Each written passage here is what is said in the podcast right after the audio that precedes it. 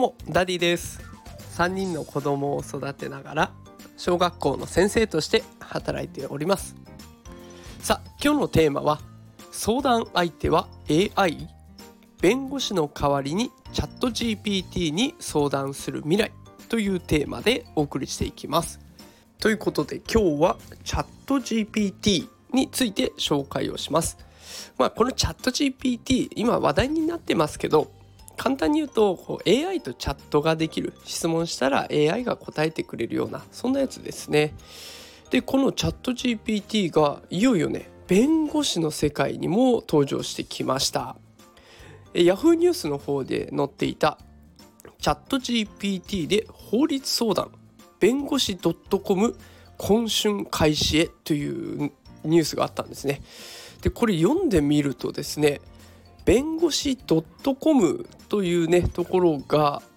チャット GPT を使って無料で法律相談サービスを始めていくというものが、えー、書かれておりました。AI にこれまでのね判決の事例を学ばせて無料で相談できるようにするということらしいんですね。でもうこれが可能になるんだったら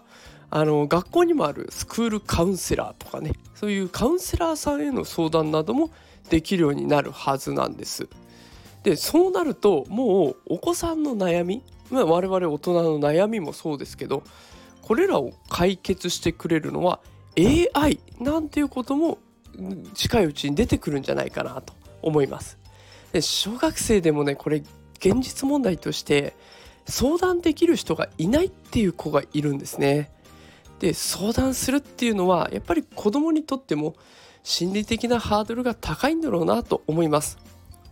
これが思春期になっちゃえばもっと高くなっちゃう。人間関係の悩みだとか進路の悩みとかねいろいろ悩みが複雑化してきますから。でそんな時に相談できる人がいないってなるとちょっと心配ですよね。でそこで AI が出てきてくれたと。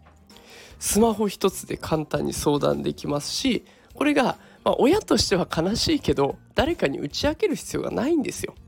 で悩みを全てね解決してくれるわけではないとしてもそれでも言っただけでもね心が楽になるっていう子は出てくるはずです。AI に相談していくそんな未来がもうやってきていると今日はそんな話をしてみました。さあということで今日は弁護士 .com というところがチャット GPT を活用して無料で法律相談ができるというニュースからお子さんの悩み相談ももしかしたら AI がやってくれるそんな時代になってくるかもしれませんよというお話をさせていただきました。今日も最後まで聞いてくださってありがとうございます。明日もまた放送しますのでよかったらフォローしておいてください。それではまた明日お会いしましょう。さよなら。